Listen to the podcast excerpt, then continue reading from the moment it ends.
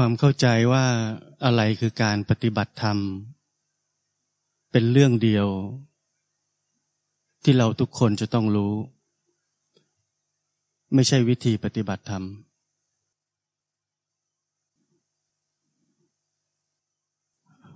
เราต้องแยกให้ออกว่า ความเข้าใจว่าอะไรคือการปฏิบัติธรรม กับความเข้าใจวิธีปฏิบัติธรรม มันไม่เหมือนกัน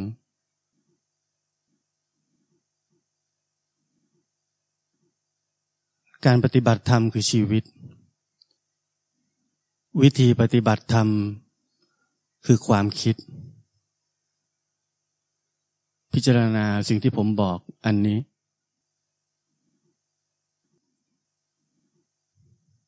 ชีวิตคือความสดสดเป็นเป็น ไม่ใช่ความคิด เพราะนั้นคำว่าปฏิบัติธรรม คือการมีชีวิต ใช้ชีวิต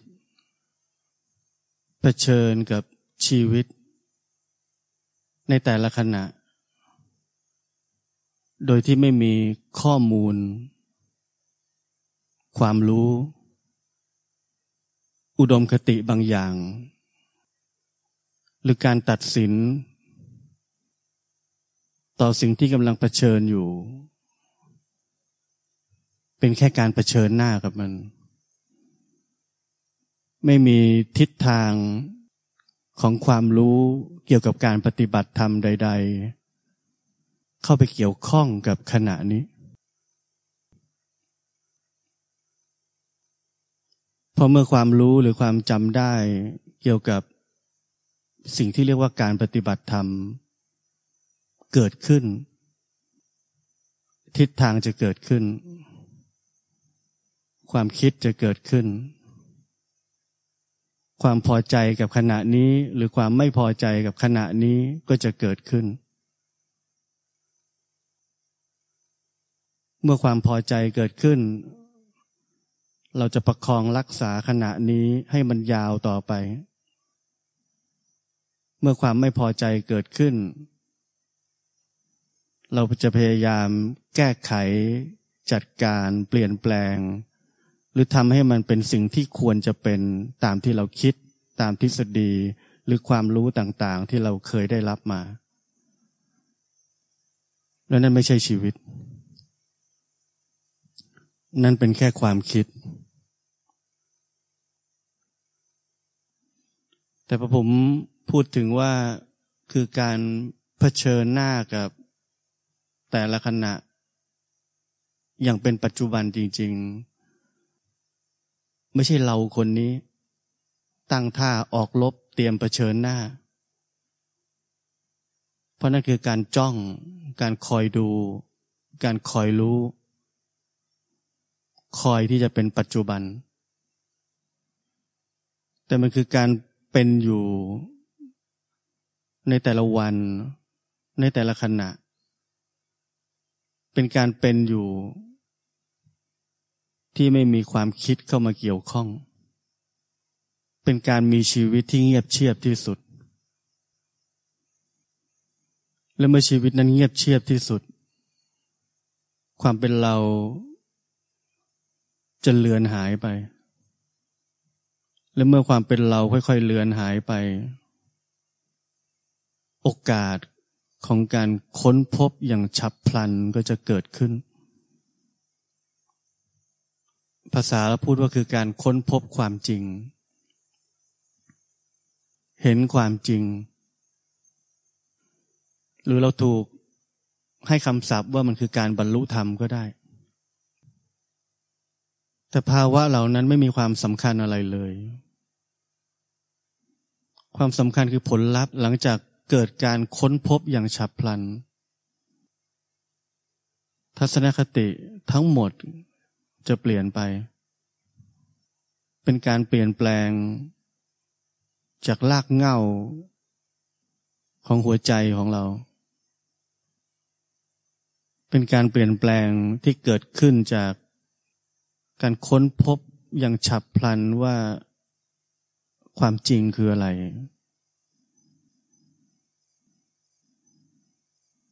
เพราะนั้น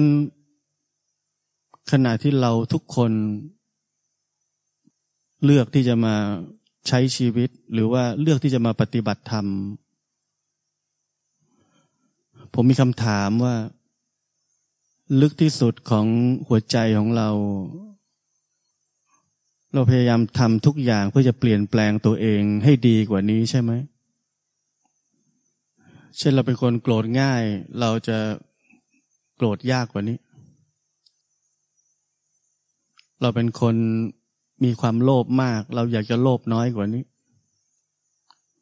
เราเป็นคนขี้อิจฉา เราจะขี้อิจฉาน้อยกว่านี้ เราเป็นคนชอบคิดอกุศล เราจะพยายามที่จะคิดกุศล ลึกๆจริง ๆ ใช่ไหมว่าเราหลงเหลือว่าถ้าวันหนึ่งคุณสมบัติบางอย่างของเราที่มันยังไม่ดีขึ้นเลย แล้วเราจะคิดว่า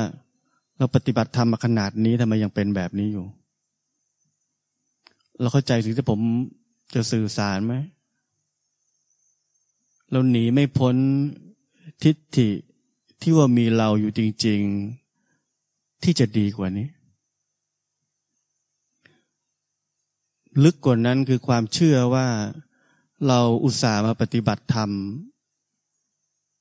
เราควรจะดีกว่านี้ แล้วลึกกว่านั้นก็คือ มันเป็นเราที่กำลังปฏิบัติธรรม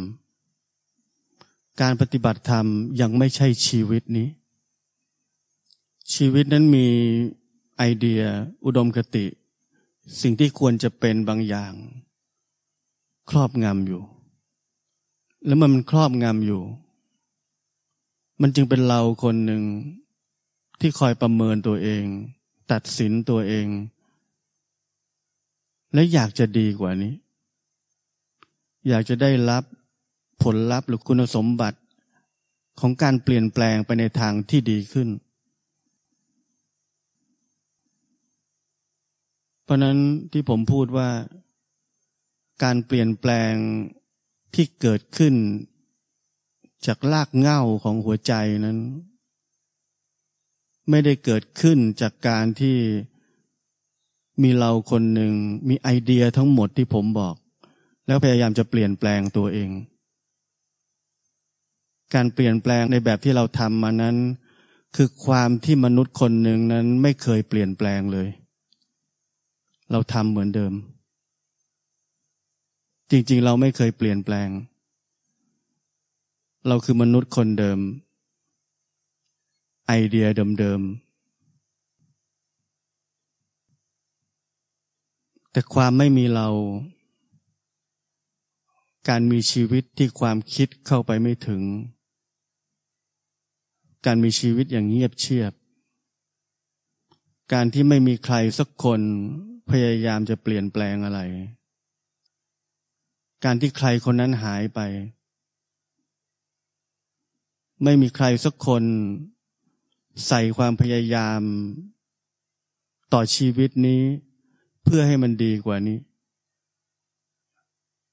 และเมื่อใครคนนั้นหายไป ความเปลี่ยนแปลงอย่างถึงลากถึงโคน จึงจะเกิดขึ้นได้ เพราะนั้นความพยายามที่จะเปลี่ยนแปลงทั้งหมด ภายใต้ความเป็นเรา คือความล้มเหลว คือหายนะ เพราะมันคือความที่มนุษย์คนหนึ่งไม่เคยเปลี่ยนแปลงเลยต่างหาก เราต้องเข้าใจเรื่องนี้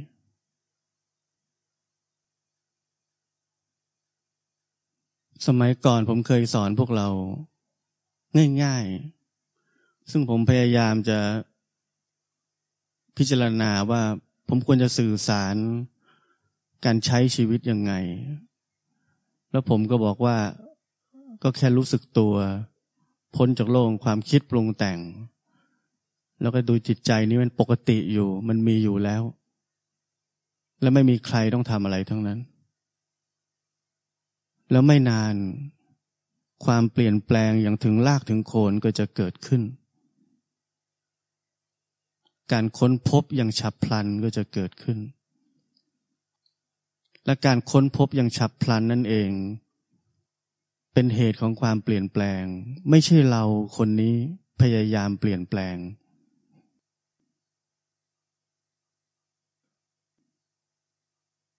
เราเนื่องไหมว่าเราเราติดอยู่ในกับดักของการคิดว่าจะทำยังไงดีต่อความทุกข์หรือความสุขที่เกิดขึ้นในชีวิต เรามีโครงสร้างของการที่เราคนหนึ่งพยายามที่จะปกป้องตัวเอง เราหมกมุ่นอยู่กับการแก้ปัญหาความทุกข์ความสุข เราหมกมุ่นตั้งแต่เราอยู่ในโลก เช่นเราหนีความทุกข์ด้วยการหาความสุข พอเรามาปฏิบัติธรรม เราหนีความทุกข์ด้วยการทำสมาธิ ด้วยการวิ่งหาความสงบ แต่เราปัจจุบันนี้เราฉลาดแล้ว เราไม่ใช่แค่วิ่งหาความสงบ เราต้องเจริญวิปัสสนาด้วย เราจะเห็นสิ่งต่างๆ ตามความเป็นจริง แต่ผมถามว่าหัวใจคืออะไร หัวใจที่ลึกที่สุดคือหัวใจเดิมใช่ไหมคือเราหมกมุ่นกับการแก้ปัญหาความทุกข์ แค่เปลี่ยนวิธีเฉยๆ เราใช้วิธีที่เลิศเลอที่สุด คือวิปัสสนากรรมฐาน ผมไม่ได้บอกว่ามันผิด แต่ผมถามว่าหัวใจของเราคืออะไร คือเราคนนี้จะหนีทุกข์ใช่ไหม ทั้งหมดคือมีเราคนหนึ่ง พยายามหาวิธีการที่จะหนีความทุกข์ เรายังคงหนีความทุกข์เหมือนเดิม ผมถึงบอกว่าเราไม่เคยเปลี่ยนแปลง เราคือมนุษย์คนเดิม และเราไม่มีวันจะเปลี่ยนแปลงได้ แต่การมีชีวิตที่เงียบเชียบอย่างที่ผมบอก ไม่ได้เกิดจากการที่ฟังผมแล้วผมอธิบายได้อย่างดี แล้วเราคิดตามเหตุผลแล้วว่าอย่างนี้ถูก แล้วเราจะทำแบบนี้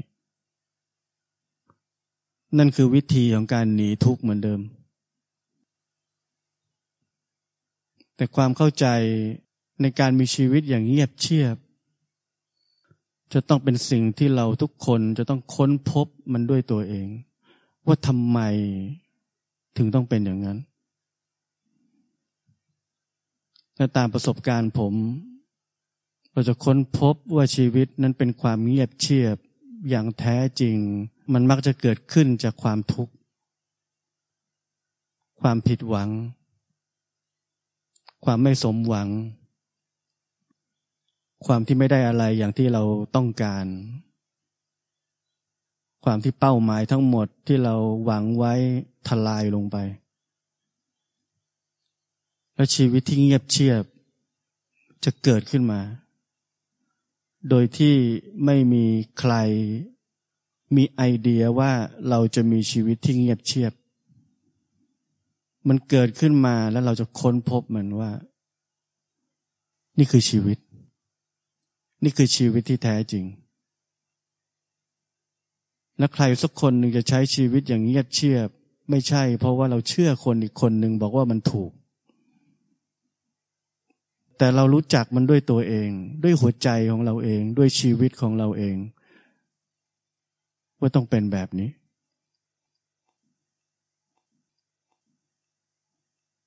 ถ้าใครบางคนยังค้นไม่พบชีวิตที่เงียบเชียบนั้น คนคนนั้นจะมีเหตุผลมากมายที่จะบอกว่า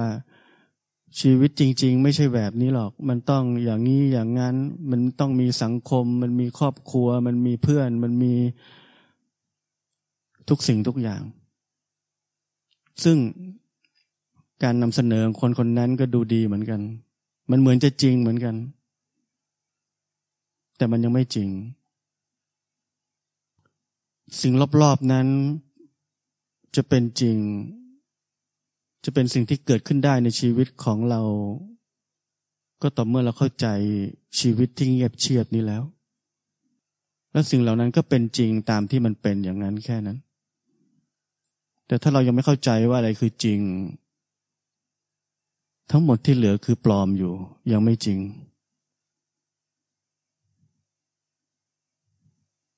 เพราะนั้นเราต้องแยกให้ออกว่า การปฏิบัติธรรม คือการที่คนคนหนึ่ง ใช้ชีวิต ใช้ชีวิตของตัวเองจริง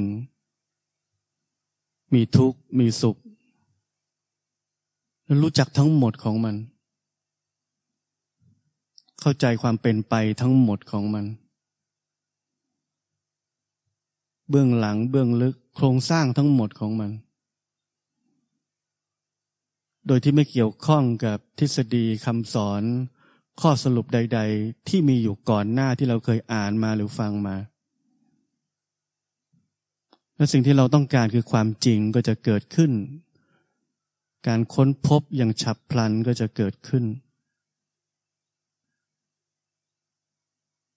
แล้วเราลองคิดถึงว่าเราเป็นคนคนหนึ่ง ที่ไม่เข้าใจว่าอะไรคือการปฏิบัติธรรม แต่เราสนใจแค่วิธีปฏิบัติธรรมว่าทำยังไง ลองคิดดู ลองคิดดูว่าคนคนหนึ่งไปขอวิธีปฏิบัติธรรมว่าต้องทำยังไง แล้วเราก็เอามาทำทำอย่างแข็งขันทำอย่างขมักขม้นทำได้ครบสมบูรณ์ตามที่อาจารย์บอก เราเห็นชีวิตนั้นไหม เราเห็นชีวิตแห่งความโง่เขลาเบาปัญญานั้นไหม ชีวิตที่ไม่ใช่การค้นพบ เป็นเพียงแค่การทำตาม ความคิดสักอันหนึ่งที่เราเชื่อ บุคคลสักคนหนึ่งที่เราเชื่อ แล้วเราก็เชื่อบุคคลคนนั้นก็เพราะความคิดอีกเหมือนกัน ชีวิตเราอยู่ภายใต้ความคิดอย่างไม่น่าเชื่อ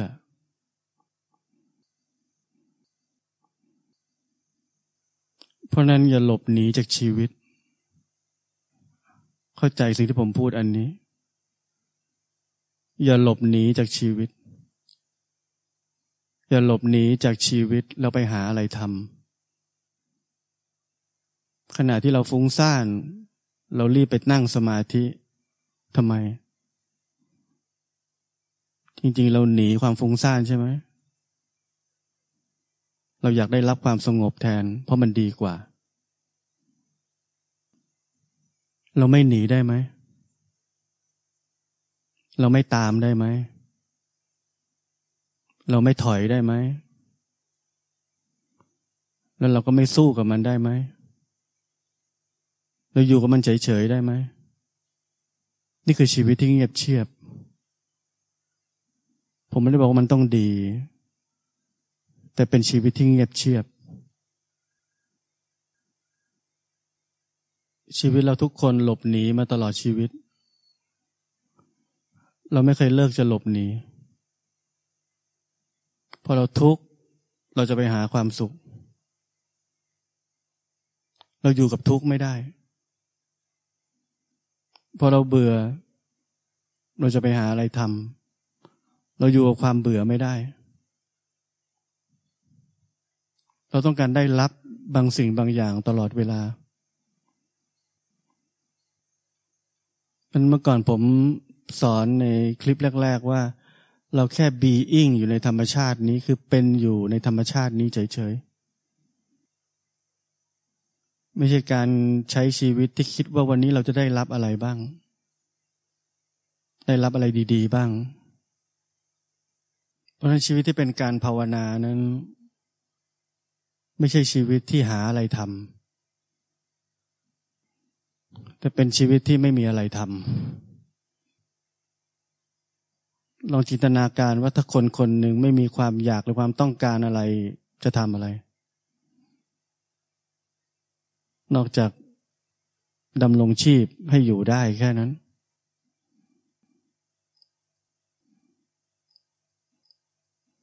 เพราะนั้นอย่าลืมที่ผมบอกว่าเราทุกคนเลือกที่จะมาปฏิบัติธรรมหรือภาวนา ทั้งชีวิตของเรา เราเลือกสิ่งนี้ เราเลือกเพราะเราต้องการความเปลี่ยนแปลงอย่างถึงลากถึงโคนกับชีวิตนี้ เราต้องรู้ว่าอะไรคือสาเหตุ ต้นเหตุ หรือเหตุของมัน และใช้ชีวิตนั้นด้วยความเข้าใจอย่างแท้จริงที่เกิดขึ้นมาจากหัวใจของตัวเอง อย่าใช้ชีวิตเดิมที่พยายามจะเปลี่ยนแปลง ซึ่งเป็นชีวิตที่ไม่เคยเปลี่ยนแปลงเลย